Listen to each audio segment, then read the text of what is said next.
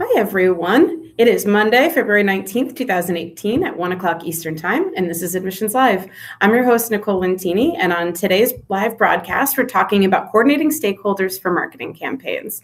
Admissions Live is part of the Higher Ed Live network. Our episodes offer you direct access to the best and brightest minds in education. Be a part of our live broadcast by sharing your knowledge. Participate in today's discussion by tweeting us using the hashtag Higher Ed Live. All of our episodes are free and easy to access in video archives at higheredlive.com or take Higher Ed Live with you on the go by subscribing to the podcast. Higher Ed Live is produced by mStoner, a digital first agency committed to tailored solutions that drive real results. Have you ever wondered what prospective teens are thinking when they receive and read or ignore your institution's recruitment marketing? The third study in the Myth Busting series, in partnership with NRCCUA, is the first to focus on the complete enrollment marketing mix. The research will uncover the best marketing channels and communication preferences that have the biggest influence on prospective teens' perception of your institution. Sign up now and receive early access to the research results and white paper releasing soon. Without further ado, I am very excited to uh, welcome my guest today. Um, her name is Diana Kib- um, and she's manager of undergraduate recruitment at Western University. Um, so, can you please share a bit about your background in higher education? Yes, thanks, Nicole, for having me today. Um, so, my name, as she said, is Diana Kibbles, but a lot of people just call me Day, so feel free to call me that. Um, I started in digital marketing about nine years ago, but really started in higher ed in 2011. So, I got really lucky that my very first job in higher education was at Penn State University, which is a uh, an incredible institution. And I had my very first role was as uh, online recruiting, online marketing for their world campus, which is like their big online university, one of the best in the world. From there, I moved to the undergraduate admissions office and had various roles, starting literally as a writer for recruitment, and then ended up being the CRM manager and led um, the office through the CRM implementation uh, for the first, for the second time. It was kind of a revamp that time around which coincided with the implementation of their student system. So I have a lot of uh, experience with both sides of marketing. So the creative, the fun, the writing, the the concept, but also all the data that needs to be um, analyzed or looked at, and all the execution of the marketing campaigns and the way the campaigns were actually built in the CRM. From there, I went to Cornell. I spent a year in alumni affairs as a digital strategist for annual giving programs and my role there was primarily also writing solicitations, but also um, create, like creating campaigns, especially for big events like their Giving Day, 24 hour giving um, initiative that a lot of universities are doing nowadays. Now, uh, in my role here at Western, I have been here for about seven, almost seven months, and I manage all domestic recruitment. So that's from traveling to campus tours, open house events, and of course, the entire communication strategy for recruitment, starting from the very first time they hear uh, from us to the moment they are registered and sitting in a seat. So that's kind of my higher ed background. So mostly recruitment and admissions, but have a little bit of experience on the entire other side in alumni affairs as well. Well, that's a good duality to have. I think you know, I, I, we we were talking before we went live about how much enrollment is changing, and I think you really the the vitality of having that marketing background is really hugely helpful in thinking about making recruitment better and um, really supplementing the efforts you make kind of in that travel side and everything else you do in recruitment yeah, absolutely. One thing I always say is, you know, marketing, and at least where I work, marketing is recruitment. Every single thing we put out is recruitment. And I have been really lucky, at least throughout all my roles. I've always been part of like the central office, the main office. So I haven't been in an academic college or department. So all of my roles, if it's a big project, it requires coordination with multiple stakeholders across the, the university, whether it is academic colleges or a department or a unit or central communications. So if if I I ever wanted to accomplish something big, it required a lot of coordination um, with a lot of partners throughout the campus. Absolutely, yeah. I think. It's it's so interesting to see, you know, kind of how much digital has really come into that forefront as well. Because I'm thinking of uh, what you said reminded me of a quote I heard at uh, the HighEdWeb conference that was um, every page of your website is an admissions page. You know, even if it's not explicitly an admissions page, it is. It, it absolutely is. Yeah. So, and fortunately, I think universities do understand that, right? I mean, when you are marketing, yes, you have several different audiences. So you're obviously trying to attract the best faculty. You're obviously trying to get alumni to stay engaged. But uh, without that constant influx of new students, um, what is our business model, right? So I think universities do understand that, which is why in, being in recruitment, at least, I feel is a slightly privileged position because your priorities are the university's priorities, which oftentimes helps a lot when you're trying to implement things or get budget approval for things, um, or if you need to make a business case for something. So I love recruitment. Yeah, absolutely true. And I feel like you you have the uh, well, both the privilege and the burden, I think, of sometimes knowing what's coming down the pike because you need to be getting that out there and need to be prepared for you're always thinking about that next class and the class after that. And right. um, yeah, so it, it's a lot to kind of be to kind of be thinking about all the time, but it definitely makes you aware of kind of the larger institutional, like you said, goals and um, things that are happening. Yeah, absolutely. Uh, so, so can you share just quickly? Because I think you know, I mean, I live kind of a little bit in this space as well, and I know other colleagues who live in the same space that you're speaking to. So, so what is kind of your your balance of sort of your day to day, month to month, you know, like what does that sort of admission cycle look like for you? How much of your time is kind of spent in this marketing realm? Obviously, like you said, you know, a lot of admissions is marketing, but kind of more explicitly in this space that we're talking about today. So um, I'll just start by saying that one of my first cultural shocks when I first moved to Canada in August was that recruitment and admissions are very separated here, um, at least at my institution. So there is a team that focuses only on recruitment, and there's a team that focuses only on admissions. So, my recruitment team, we spend the entire year doing recruitment activities. We do not evaluate applications. We do not um, talk to students about decisions. We don't do any of that. So, uh, the recruitment model here is very much focused on traveling. So there are three months of the year that that's all the team does. Almost everybody is on the road every single day of the week. Um, the rest of the time, I my I manage a team of six, and what we focus on as a team is reporting, planning for next year. Of course, you're not done with one generation; you're already trying to bring in the next. Um, we're interacting one on one with students, trying to pick a program, trying to um, still maybe apply. Uh, we manage the open houses, all of the events, the campus tours, and of course, all of the recruitment communications. So, from the moment we're on the road and we're following up to the moment, as I said before, that they are sitting in a seat. So that's kind of what the day to day looks like uh, when you're not in the travel season. For me, it's a mix of all of these things. And I would say, though, that because marketing, recruitment is marketing, marketing is recruitment, mm-hmm. that at least 70% of my time is spent thinking about content and wording and strategy and communication time timing so I think my job right now is incredibly marketing heavy, uh, which I'm super happy about. But um, it just goes to show that you really can't have one without the other, at least in my opinion. Absolutely. And um, I've seen that on, on the side of things that I'm in too, that, you know, I, find more and more I need to be thinking critically about kind of the, the marketing of what we're doing. And it's whether it's through the email communication I'm having with students, you know, whether it's one on one or large scale, like I know we're going to talk about a little bit with campaigns. Um, it, it is vital to kind of have that. I, I feel like I want to make a T-shirt now that's like recruitment is. Oh, but what did you say? Recruitment is marketing. Marketing is recruitment.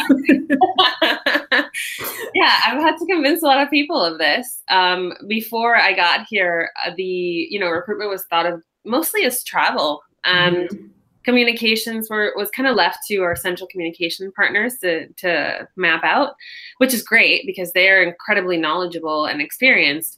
But at the same time, you can't have recruitment without marketing and marketing without recruitment. So um, we're trying to bring those two things together now within the recruitment team.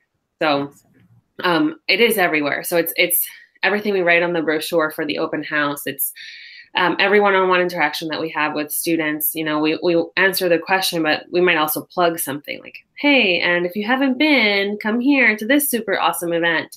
So that's marketing, right? And it's our entire communication calendar from, you know, this is this this is what students are thinking about in March to the actual words that we're going to say and the time that we're going to post it, right? So um, that's that's what I spend the majority of my time doing. I would say. excellent, excellent. Um, and I know you live in some digital spaces as well, right? You know, in some social spaces like you know uh, Instagram, Twitter, Snapchat, some of those yeah, so Here, here at Western, uh, we primarily use email and Facebook for the future students. Mm-hmm. We share our Instagram, Twitter, and Snapchat accounts with the main university accounts. So we don't use them as liberally, obviously, as we would use as we use our own email and Facebook page, um, because the the main Instagram account has all the audiences, alumni and faculty and friends and everybody, right? Current students. So we focus primarily on what we can do with our email and Facebook, and then suggest what can be pushed more broadly if it's something big enough, or an initiative that's big enough, or an event that's big enough for the entire community to be aware of. Awesome. Wow. I feel like that topic alone could take up an entire other episode yeah. of this um, because I just started thinking about, you know, institutions that have their own admissions or recruitment channels versus ones that are sharing like you are. And we are doing the same with some of our channels, sharing with all the audiences, which is a very different conversation. Yeah, and honestly, this is I was just at a conference um, this past week, and this is a topic I was thinking about. You know, yeah, it's great. We focus on these channels. You should only focus on the channels you can maintain, right?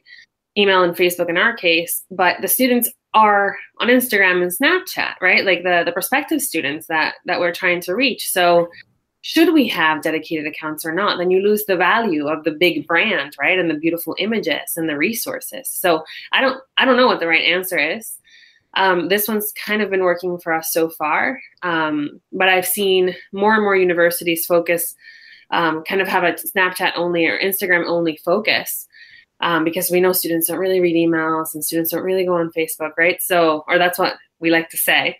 Um, so it's it's interesting because I I really don't know what the right answer is in this case. Yeah, absolutely. Nor nor do I. So I it's, it's right, yeah. yeah. Yeah, we're all learning all the time. So it's I've presented at conferences before and and people have asked that and I'm like it really depends on your institution. And even still, I don't know if I know the right answer for ours. So it's yeah. a experience. But um, so so let's go to these kind of broader, you know, marketing campaigns that you're talking about. You know, who who are the typical stakeholders that you that you collaboratively work with?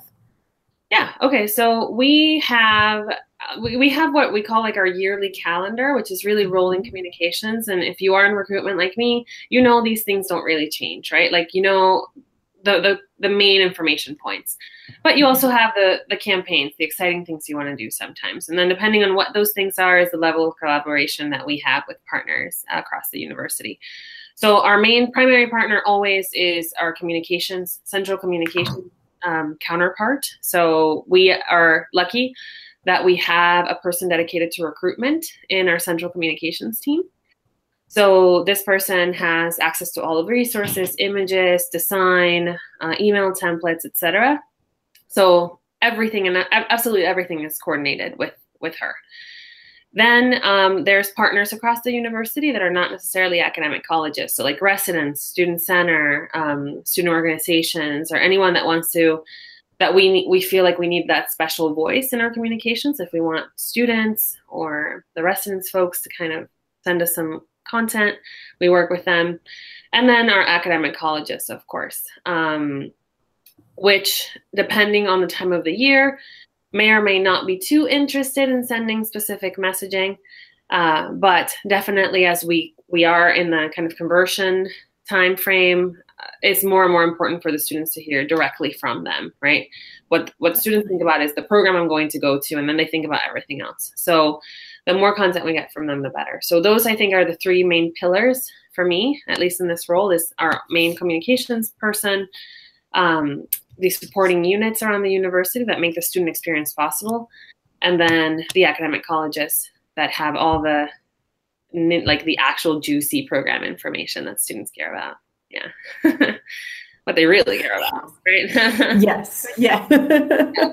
um, that's that's a lot of people, and that makes a lot of sense that you know that you have to be so cross collaborative um, in this kind of work. Uh, what's I guess I'm kind of looking at the way that higher ed currently exists, and higher ed is constantly changing and is up against a lot, you know, a lot of policies out there, a lot of administrative cha- challenges all the time. Um, but especially in this space, once you start getting that many people's voices as part of these conversations, you know, things can kind of get slowed down by, you know, difficulties in communication or by um, maybe larger than is necessary committees or, you know, some outdated kind of policies. So, um, you know, all of these are, you know, fairly, I think it's safe to say that a lot of our viewers have, have dealt with in these kinds of spaces. So, um, you know, what's your take on sort of structuring your partnerships with these stakeholders in a way that keeps everyone informed and part of the decision,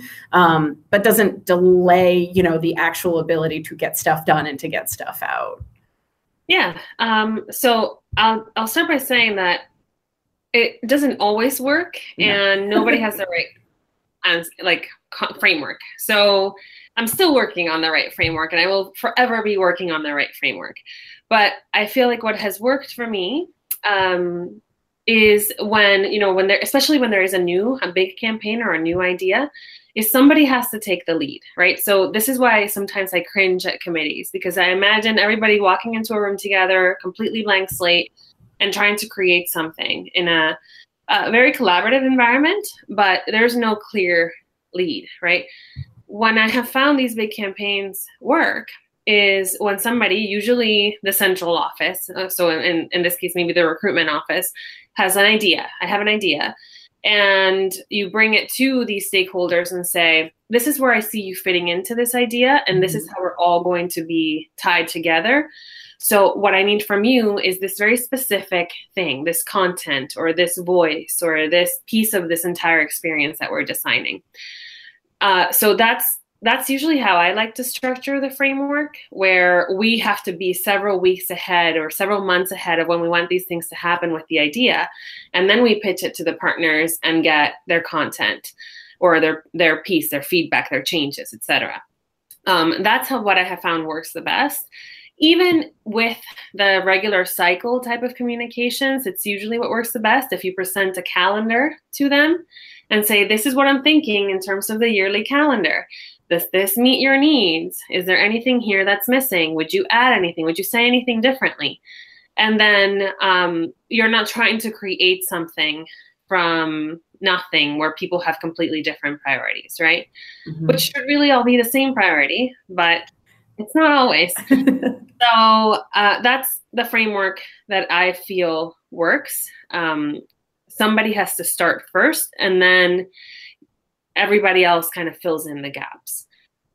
Now, um, that's kind of difficult to do if i mean if you're only doing big campaigns the entire year like that's incredibly time and labor consuming but fortunately at least in recruitment you know, once you did it once, the next year you can do it exactly the same way again because our audience is completely different, right? completely new first years. Mm-hmm. So um, it the work it's a lot of work, but it is worth it because it can become part of your yearly cycle or yearly calendar the next year without that much level of effort. So I don't know if um, that answers your question a bit. Like that's how I get around the committee situation or the everybody the consensus situation. I just I just I'm ready first. And then it's like, here's how you can fit in to this idea. I, it does answer my question, and I and I love that. And you're right. You know, like you said at the beginning, you know, we're all trying to figure it out. Uh, so there's no one right answer. But I, I like your method because I do I do think it's vitally important that someone sort of that someone owns it, um, rather than if it's completely, you know, oh everybody's got stake in this. That's when that's when it can get sort of gritty. I guess I, that's not fair to say though, because everybody still has a stake in it, whether or not it's their sort of campaign versus their part of it. But um, but I think it gives you the space to sort of lead the charge in a way that if it's completely, you know, these three offices are all doing this, it, it doesn't give you the same ability to do so. It is somebody has to go first because it is yeah. incredibly daunting to go first. And that's what, you know, when you try to go to a college and you say, Hey, I need a communication strategy from you, they're like, Oh my God, I do 10,000 other things, right? Sometimes they're even faculty, right? So giving them a very uh, concise and clear picture of how they can contribute to this and meet their priorities that is not this incredibly labor intensive campaign I, it works. I mean, it has worked for me. They know that they know that their priorities are being addressed. They are using their own voice, but they don't have to. They don't have to do the whole thing, right? Mm-hmm. So it this has worked. Um, just because, and then for me also it works because then the the overarching campaign is something cohesive and collaborative that works that makes sense for the audience and that addresses everybody's priorities but also has everybody's unique voice which is what really we should be trying to do right? So i yeah i guess my only advice is be first. Be the first. Have things ready and then ask for ask for input and collaboration. Yeah. It's it's great advice to have and and i think it shows your excitement to kind of to work with others and to say like i get it that you don't necessarily have the ability to to hand me your communication plan and find a way to make it work. But um you know we're, we're kind of leading the charge on this. Um what how frequently do you sort of uh, uh, connect with people meet with people? You know how how frequent is that kind of in-person communication? So for the typical cycle of communications, the yearly cycle um, at Western, we are kind of meeting happy. So we have about four meetings um, with different some some overlap of people, but not exactly the same group.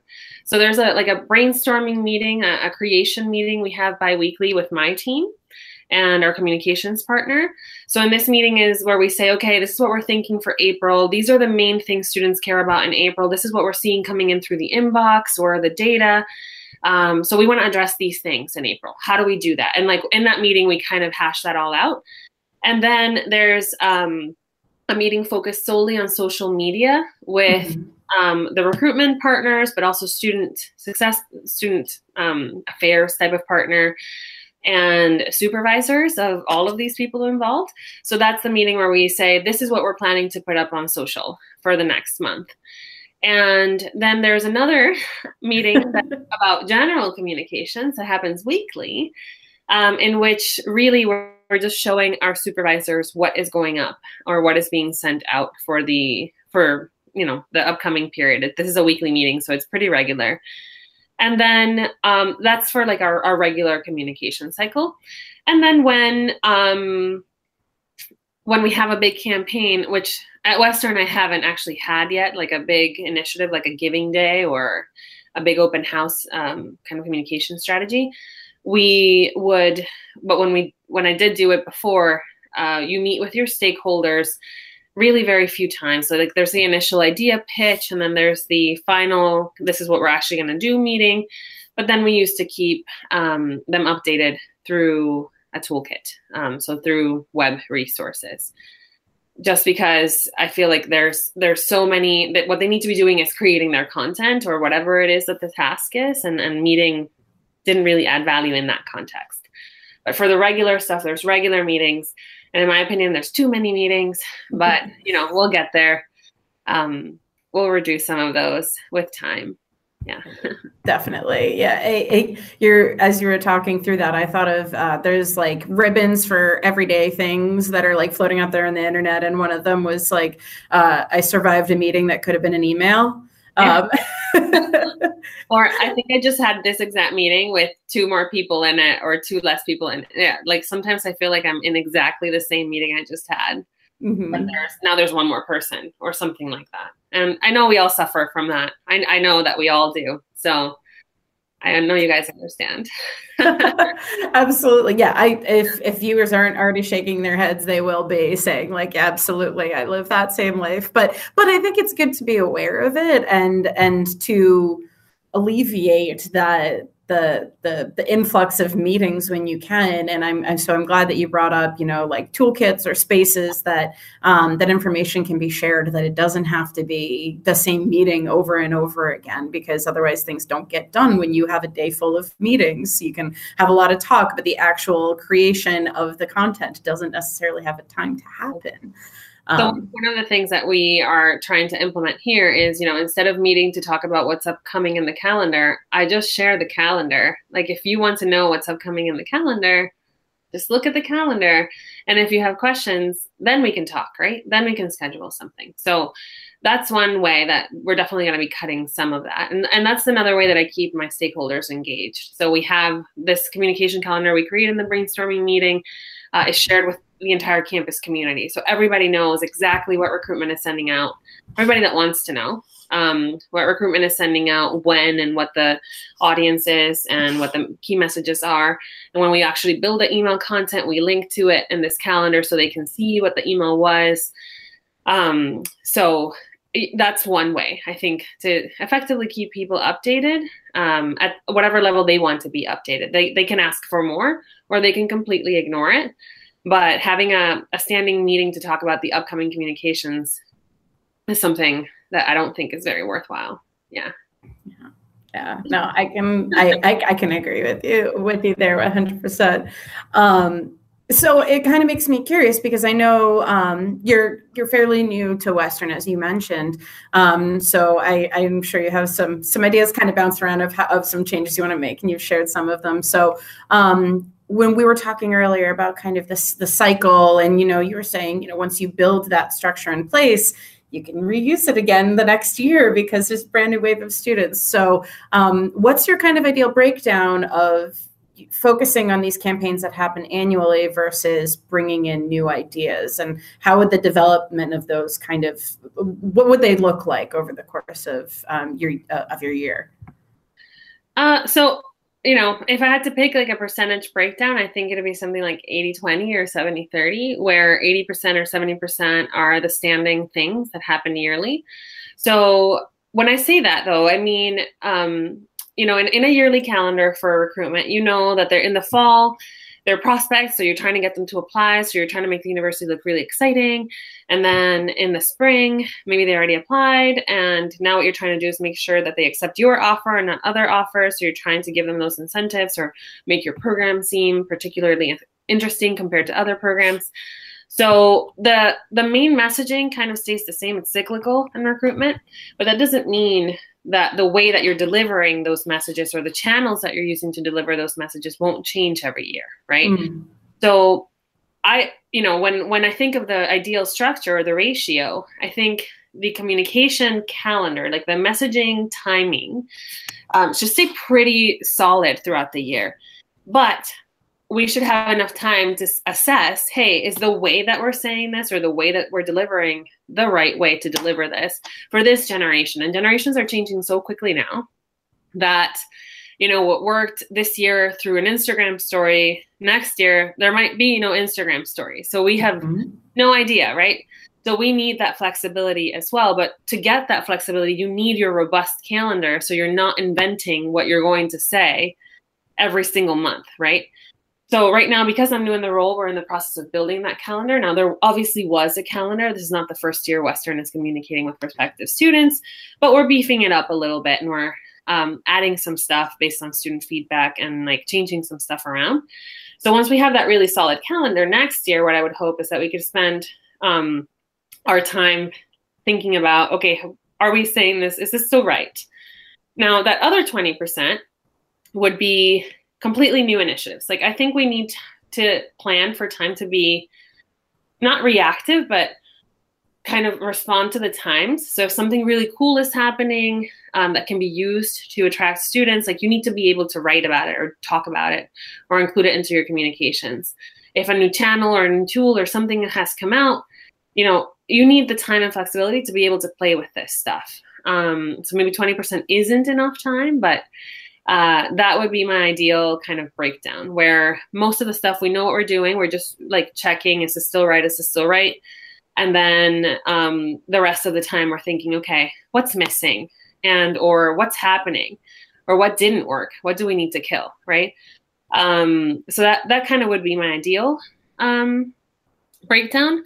In terms of how these things work differently i think for anything that's the standard calendar you know you need very little check-in, very little um, kind of committee type meetings or collaboration meetings because you everybody kind of knows what their role is and what you actually need is just a little bit of time management and if you need people to contribute what you need is to you know it, with time request that content make sure you get it you need a good editing process right mm-hmm. um, but if it's something completely new, of course, that requires like the initial pitch. It requires um, gathering all of the stakeholders, making sure they have a role that meets their own priorities and goals, and then a little bit, a lot more effort in getting that thing off the ground, right? So that's that's how I see the collaboration piece a little bit different. I think there's routine collaboration, and then there's the hey, I have to convince you that this is a good idea collaboration. um, and then and then it's not going to be a lot of work for you. So there, the 20% of the time, those 20% big idea projects take a lot more collaboration time than than the routine does. Obviously, right? I mean, I think that makes intuitive sense to all of us. Um, but that's that's how I next year I hope that we can operate. yeah.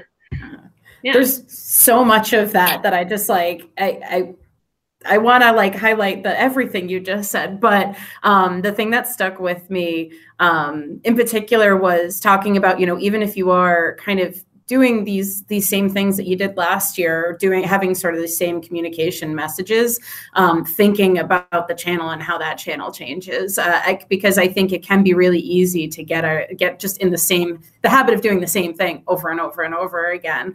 Um, and i'm thinking right now about we have our admitted facebook group and um, we're seeing that some students are reaching out to us and saying i don't have a facebook page. Like how how can i collect can i ugh, connect with the other classmates from my class when I don't want to make a Facebook profile. You know, what are my other options? And um, and that's been something that's been with us for a long time. So um, I just I wanted to kind of go back and sort of reiterate what you said there because I think it's so vitally important to be thinking about this, even if we are, you know, trying to focus on that breakdown of same campaigns we've done in the past versus brand new ideas. And I love your concept on that too. Um, it's so vitally important to make sure that we're paying attention to doing these things right and and paying attention to our audiences and where and meeting our audiences where they are. Yeah, yeah and i and i'll confess hopefully like my boss is not listening right now that you know western had been doing the exact same communication calendar for 12 years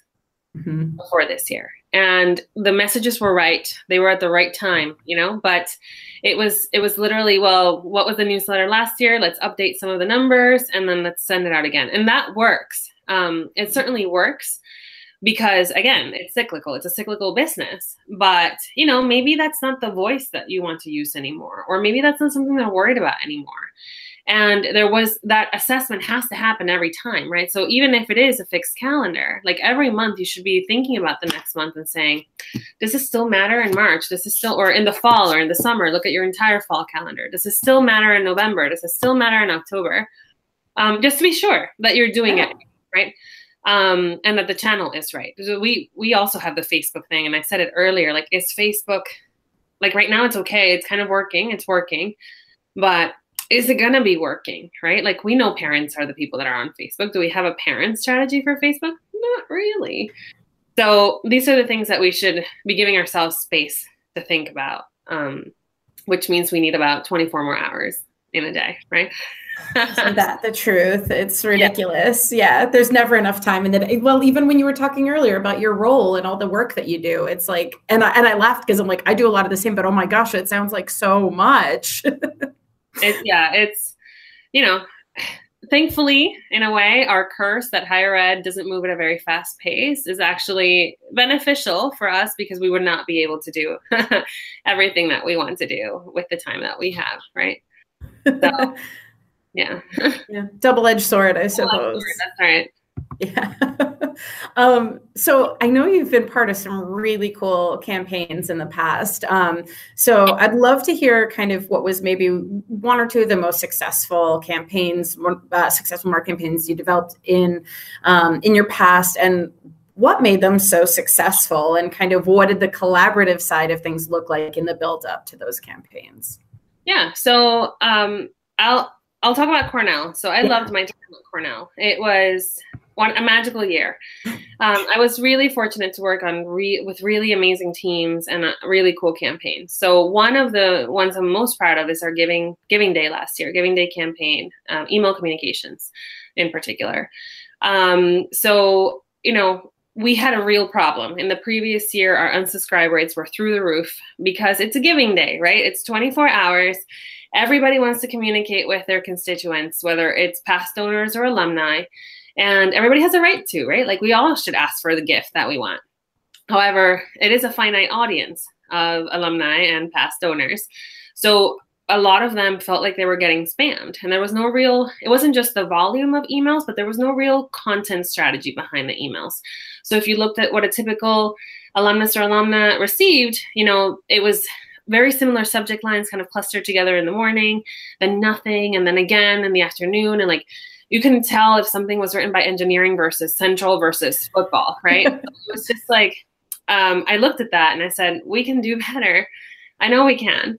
So that was probably one of the campaigns I'm most proud of is you know the the primary thing was we have to control volume and we have to control purpose. So for volume we talked about ways um, to minimize the spamming. So it's giving this so you're gonna there's gonna be at least some tiny level of spam. Like everybody just has to be okay with that right? But um, maybe instead of 15 emails in a day it can be six or five right? Um, so that's one thing we addressed um, by by defining who would get what and at what point uh, we would not allow individual units or colleges to email people. But then the other piece, the content piece, it was just as important, right? So Central, of course, Central was communicating with the entire constituent, like the entire audience that day. But what is our role as Central? So it was it's to announce and to create excitement and to like kind of explain the the the momentum and the power of everybody together and i can't tell the engineering story like engineering can or an engineering can't tell the art story like arts can and i can't tell the art story so um, in that campaign again i was first right you have to pitch this first and you have to say this is what i'm seeing this is what i'll do as central but this is how you can complement this and make it beautiful right so Tell the stories, motivate, inspire, show what happens when people make gifts. So what ended up happening that year is, you know, although um, of course there was still a lot of emails, it was less, but the emails that they got were relevant. And I do believe, you know, there's a lot of research about this, but if the emails are relevant, people are less likely to be offended by getting a lot of them, right? So if you see an email that's very clearly about how I'm making a gift to this engineering project is going to help the environment, you're like, oh, that's really cool. Instead of engineering saying, hey, today's giving day, make a gift, right? So mm-hmm.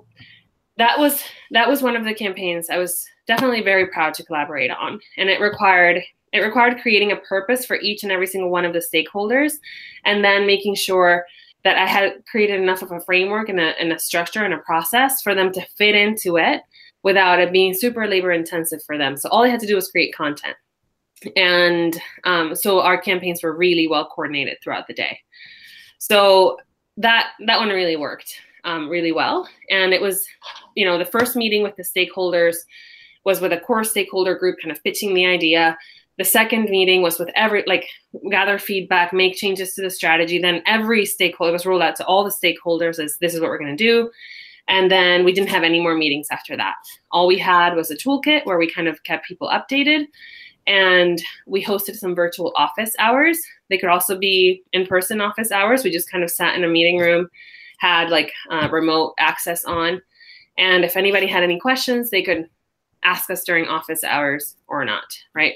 So that's how we kind of kept people um, up to date and communicating with each other. But it worked beautifully. It worked really well. Um, in terms of metrics, so I think for me, I always focus, I focus just as much on my internal audiences as I focus on my external audiences when I'm measuring if something is successful or not. Of course, unsubscribe rates were lower. Of course, um, conversion in some of these segments was higher. So we got more guests from people that as we had last year. But um, the fact that we establish a precedent for collaboration so that the following years or with any other campaign, you could just mimic that same model. Um, that's a huge win for people in roles like you and or yours or mine, right? Mm-hmm. You don't have to convince them that collaborating is a good idea. Again, in the future, you, they know they can trust you. They know that you have their priorities um, as one of your priorities as well. So the fact that you know you're building relationships and people are really happy with the way that you prioritize them and everybody's needs were, were addressed that's a huge win that we can't measure in clicks or opens or anything like that. So that that's why i consider that one really successful. I think there was a lot of relationship building and a lot of trust that happened out of that campaign. And we did a similar smaller campaign later in the year um, that kind of followed the same model where you know we have to get people to give last minute in the year the fiscal year right? So how do we do that? So i came up with an idea and same thing. So i had the the framework of the idea but i needed the colleges and units to kind of provide their own part their own piece.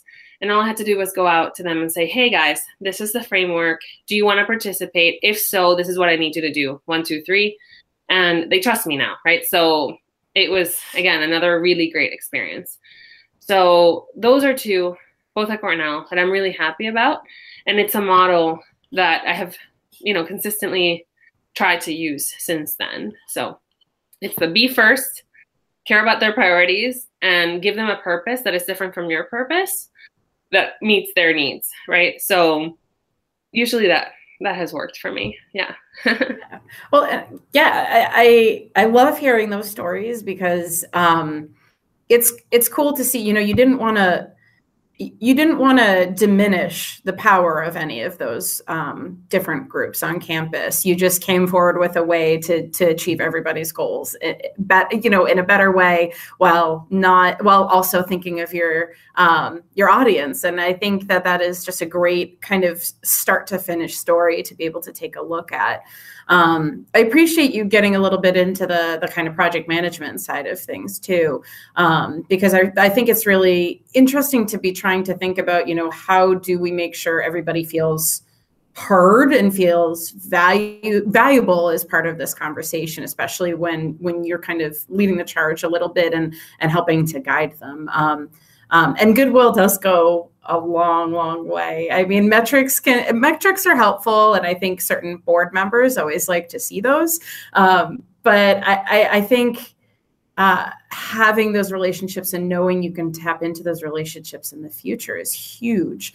Um, and I'd imagine that even after you left, that the, that goodwill still stays, you know, within that or within that office back at Cornell. Um, and now you have a good sense of how to forge that there at Western too.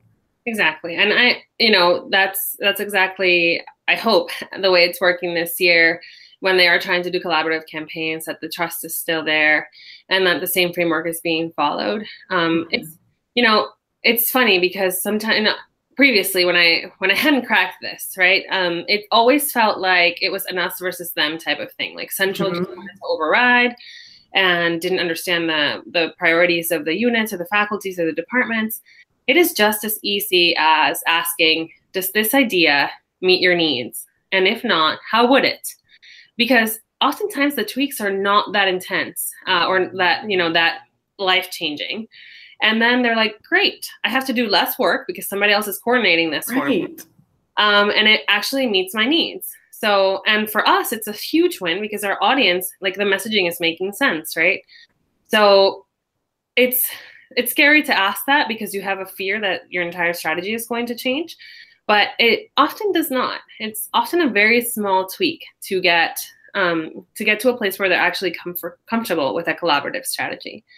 Um, and you know i have i've talked for hours on how to get people to agree on one proposal um, but it's it starts with you have to understand that they are worried about their turf and that's understandable um, so how do you make sure that that is covered? That's it's really really that simple, and it's just by asking the question. Um, so yeah. Well, yeah. I, I, like what you said. Go, you know, it goes a long way that um, most people when you tell them like actually what i'm suggesting to you can make your life easier and you don't have to keep you know reinventing the wheel every time it, it does it goes a long way and makes people more excited to collaborate and to understand and i think some people are still a little bit maybe a little bit harder to convince but um, when you have the proof that you can put forward i think that really goes a long way mm-hmm. Um, so I know we're we're we're nearing the end of the hour. So um, keeping an eye on tweets. Any viewers who have any questions for Day, please uh, feel free to tweet us uh, with the hashtag Higher Ed Live. Um, she's active on Twitter as well. So uh, if you missed her now, uh, you might be able to catch her after the fact. But um, I really, we talked a little bit about this, but I just want to kind of uh, loop back because I want to be sort of forward thinking with the next few, for, with the last few questions. Um, so we talked about, you know, you've had this great success at Cornell in the past and other institutions in the past. Um, and now, since you're fairly new um, with your role at Western, um, what are kind of the, the changes you're hoping to implement as far as the structure of how these campaigns and how the communicate, the collaborative communication happens in the future? What are some changes that you're hoping to make within the short distance future? Yeah. So, um, so when I started the role, um, I, as I said previously, I managed a team of six, and within this team, there's they're very young. There's a lot of very creative talent and, and incredibly enthusiastic and like proactive talent. So the very first thing that I'm that I I'm doing and that I've established a structure to do is to let them be the voice be the voice of recruitment at Western. Um, you know, they're also the same people that travel all throughout the province. So they're the same people in, con- in direct contact with our actual audience uh, throughout three months of the year. So, and they have like excellent backgrounds in order to be able to articulate and create content and create communication strategies. So, like that, that's one of the most important steps, I think. If you have a team um, if you are you know if you manage a team or if you know if you have work study students or interns find a way to let them be the voice. You are the conduit. They are the voice. Um, of course, it requires your supervision and your guidance, um, but you an entire communication strategy cannot just be born out of one brain. It just cannot. No. So it, it really cannot. It's not great. so that's one of the biggest changes. I mean, in the past, it had been um, also done collaboratively, but there wasn't a lot of input from the people that were on the ground, the actual recruiters, which are the people that understand the audience, and the ones that are in charge of the recruitment verbally, right? When they're out. So that's the voice that students hear first. And then that's not the voice students hear again, right? So mm-hmm. there has to be a match there so that's one of the biggest changes and it's now for me the i've established the structure but now my job is to give establish the trust right and continue empowering them and getting all of my stakeholders and my management and everybody involved to uh, trust them just as like as i trust them. So that's one big structural piece. Highly recommend. Um, second is obviously um, get rid of meetings that are not necessary. I think that's anyone in any role in any situation uh, can benefit from that. And and part of it comes from the trust of where the stuff is coming from. So if you trust the source, you don't need meetings to approve or review or make sure things are going out correctly. Um, so that's one big kind of structural change that I'm hoping we can we can make. Now I'll I'll talk about a structural change I I did I, I that was successful at Cornell just because I remembered it just now. Mm-hmm. Um, if you're a writer or you know like you ever have to write and there's an approval process that involves maybe your supervisor or somebody else like you can cry about how incredibly horrible it can be sometimes. Like there's version 15 in an email in a word doc and you're like why are you still changing words? Like the message is loud and clear. Like there's this back and forth. Um, if you are a writer i highly recommend and this is against research and practices to if possible, schedule a 30 minute session with whoever your approver is and read, like, have them see the thing there. Maybe give it to them in advance if they really want it. And any changes that are need, need to be made will happen in that room and then never again. So you have you have translated your back and forth 15 version, three day, five week, two week process to 30 minutes. And you both agree that at the end of those 30 minutes, that's the final final version of the draft. That was or of the of the thing of the email or whatever. That was monumental. It was such a such a successful thing to do for us. It cut so much time away from review and like frustration, right? That mm-hmm. everything goes back and forth. Like, how am I missing the mark? Why am I not getting this? Um, and from from the approver's perspective as well, like, why isn't this right? You can have those conversations in person and like solve it like that. So that's another structural tip. We haven't encountered the situation necessarily here, but if I ever do, that's what I'll do about it. 30 minute review meetings, final drafts at the end, period. So um, if you're a writer, that's a pro tip. That is, that is fantastic. Yes. Yeah. I love that. Um, yeah, it worked really good for us. Yeah, it sounds like it. And I mean, I'm even thinking about my own experiences with writing, and we've had that back and forth Google Docs, adding comments, you know, and um, I think the other thing that that you gain from that is yeah, you can hash it out in person and when you need to go back when it's this when it's the same people again for something in the future, you're also hopefully going to retain some of the like the things that you figured out then to be keeping in mind for the next time around so it can make it even quicker and even um, a more simplified process it's it's easy to think that that meeting is useless, right? Like, oh, one more meeting. Why can't I just read it and send you my feedback? It is not. Not all meetings are a waste of time, right? Meetings get a bad rep. Bad meetings are bad, but not all meetings are bad. So I that that that was a huge shift for how we handle approval process, and I'm sure a lot of us in recruitment admissions end up writing our own stuff, and it has to get reviewed and approved. So um, that's something that has really worked for me in the past. That is fantastic advice. Um, I might have to take that back to our own experiences here because I, guess I, think that is a really great way to hash that, all that out. Um, and actually, that leads really beautifully into just kind of my closing question for you is just what sort of i mean you've shared some great advice some great tips some great experiences and i know like you said we're always learning and there's no particular way that's necessarily the right way but um, is there any other advice that you you know are, are hoping that you're willing to give to our viewers or listeners um, about kind of being in this space?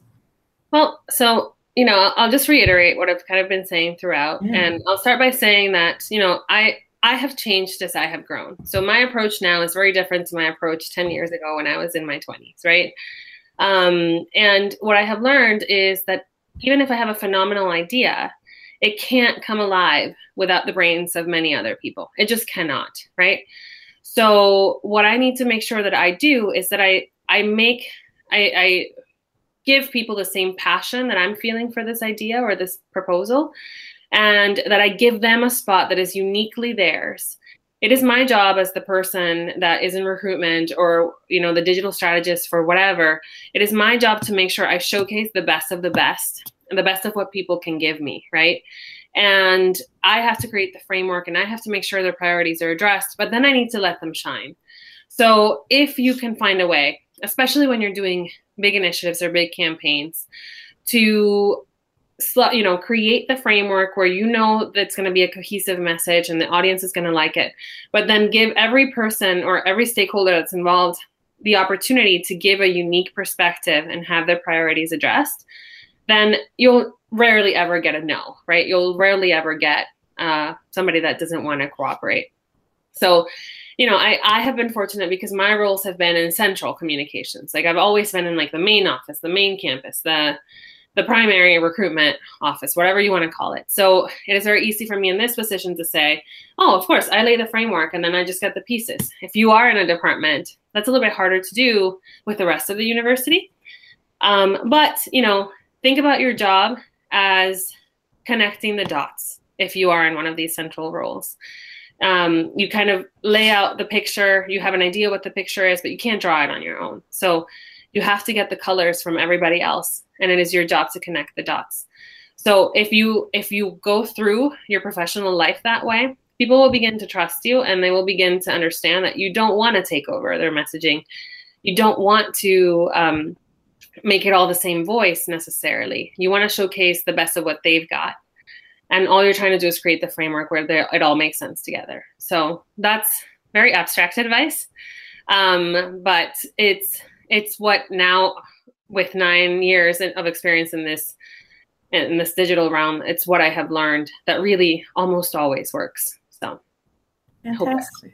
that's that no, that was a perfect way to end it and i think it, it was a beautiful way to put it too um, to to really think i love that bringing bringing their colors to it and and thinking of it almost in an artistic way is actually a really cool metaphor for sort of pulling this all together yeah. um, so so thank you so much um, and and thank you for for just being part of the show today. I learned a lot, and I hope our viewers did as well.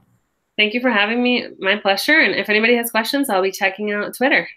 So awesome! I will make sure to uh, to share your your your um, Twitter handle so that folks know where to find you. And uh, of course, if anybody uses the hashtag Higher Live, I will share those questions with Day as well. Um, so thank you again, Day, and thank you uh, as always to our program sponsors, uh, mStoner and NRCCUA. And I will see you all again next month. Have a great day.